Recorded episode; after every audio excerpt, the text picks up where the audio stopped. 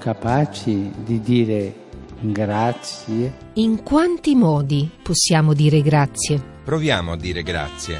A qualcuno? Per qualcosa. I grazie. I grazie. Esercizi di gratitudine quotidiana.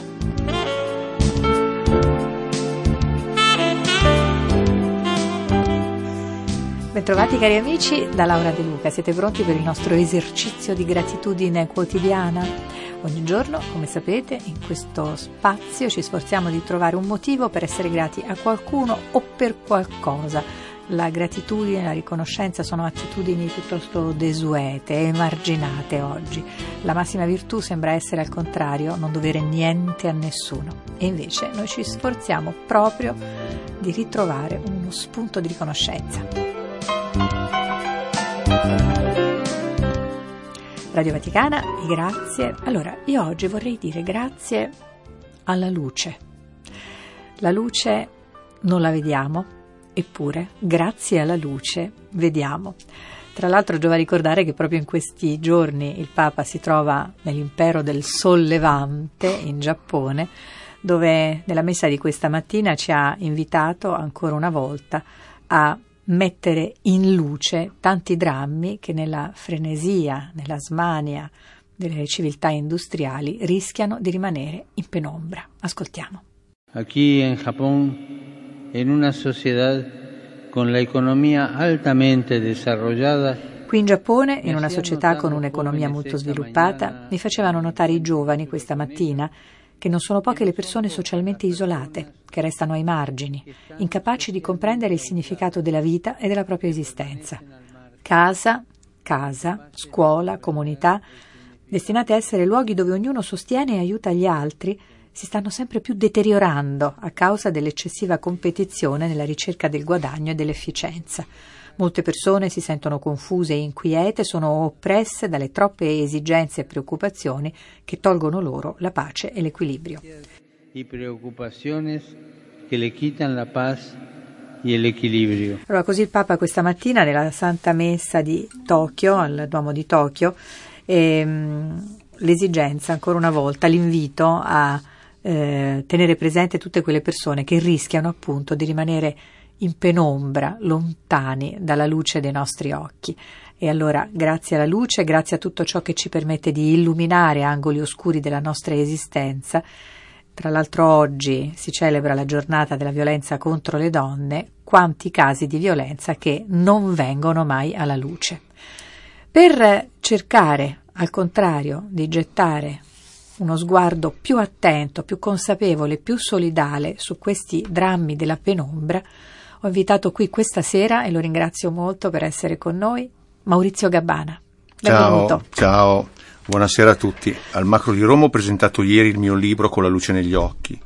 Stasera alla Galleria Art Gallery presento una, un, una mia diciamo, in, interpretazione, un mio pensiero dedicato al 25 novembre. Si, si intitola la mostra si chiama proprio 25-11. Intanto la, la, luce per un fotografo. Esatto, la luce prima di tutto. Allora non è a caso che secondo me, adesso tu mi hai fatto venire in mente che il Papa possa parlare di luce dal sollevante, perché è proprio dal, dal, dal, da dove nasce il sole, da dove nasce la luce. Eh, questo omaggio alla, giornata, alla, violen- alla giornata eh, contro la violenza sulle donne, eh, questo tuo omaggio, eh, consiste in una serie di fotografie che appunto gettano luce su questi drammi, Esatto. diment- diciamo dimenticati due volte, dim- dimenticati Dic- paradossalmente eh. dove dovrebbero essere invece maggiormente visibili, Es- esposti, esatto, perché cioè io- nelle mura domestiche. Esatto, no? io, la- allora in realtà il mio tema parte da qualche anno fa, qualche anno addietro, eh, dove io ho cercato in questi anni con difficoltà di sviluppare il tema della violenza domestica, cioè dove nel- tra le quattro mura dove si dice sweet home, sweet home, in realtà si possono eh, diciamo, Celebrare celebrare drammi dei più- drammi soprattutto psicologici inizialmente. Non, non è necessario, cioè tu dici, tu sostieni arrivare proprio alla violenza, alla, No, la alla violenza si- fisica, esatto. all'uccisi- fino all'uccisione, Allora, questa è un'altra cosa, è un'altra Ecco, cosa. Potrebbe ma- arrivare quello Certo. perché devo dire io nella mia esperienza di uomo eh, ho, ho notato questo, la donna fisicamente, cioè psicologicamente è molto più forte la femmina del maschio. E questo paradossalmente proprio porta questo- l'uomo a volte proprio a potenziare sì, perché la lui- violenza. Perché l'uomo comunque rimane comunque so- succube di una femmina. Se noi pensiamo che il maschio, il figlio, mentre la figlia a un certo punto diventa, diventa competitiva con la mamma, Certo. Il maschio rimane comunque attaccato, anche se non c'è più il cordone umbilicale, da questa eh, psicologia. Quindi dipende, quindi posso provare a interpretare il tuo pensiero. È talmente forte nel maschio la consapevolezza di dovere la propria vita alla femmina che inconsciamente in alcuni uomini, in alcuni maschi, può subentrare proprio un'accensione di violenza maggiore, no? proprio come riscatto. perché non sa come reagire, Ecco, perché non, sa, è un- è un- non ha più parole e secondo me arriva al, al punto, ovviamente In sbagliano forma entrambi. malata, no? eh. In una forma malata Eh, certo, questa. sbagliano entrambi perché Certo. succede anche che si trovano delle situazioni in cui è la femmina che, che, che fa violenza sul marito anche Ovviamente. Esatto. addirittura sui figli Esatto. fanno violenza Quindi la mamma in realtà io la, la la- la femmina, scusate non voglio usare, cioè dico femmina non per, per, essere, per una questione razziale, proprio per, Sì, sì, sì, per capirci, per, per sottolineare, la femmina essendo è più forte psicologicamente e,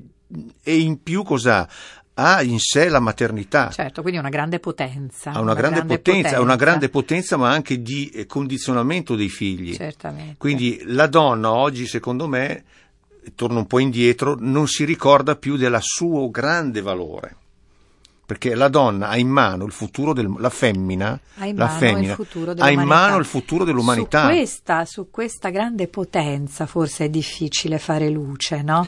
Perché per troppi secoli questa potenza è stata dimenticata forse dalle stesse donne e per questo hanno- sono arrivate al punto di rivendicare un potere, ma potenza biologica e Allora, potere allora io non- politico. non, dico che la, che sono- la femmina, che la femmina, la donna non possa avere una sua, eh, diciamo, eh, non, non si possa mettere a lavorare, insomma, in sostanza, perché Sì, quello sì, che è sì, successo sì. durante il Le periodo. rivendicazioni sociali, insomma, sono sacrosante. Però deve capire, deve secondo me capire che più del, perché voglio dire, se, se, se mia moglie, scusate, dico proprio terra terra, ma siamo in una radio, è in bagno, Mhm. che è in bagno, che fa, su- che fa le sue cose, il papà è seduto sul divano che si guarda la televisione, mio figlio dice che non ha ancora sei anni, se ha bisogno di qualcosa non chiama me, Certo. chiama la mamma, perché la prima persona per un figlio è la mamma.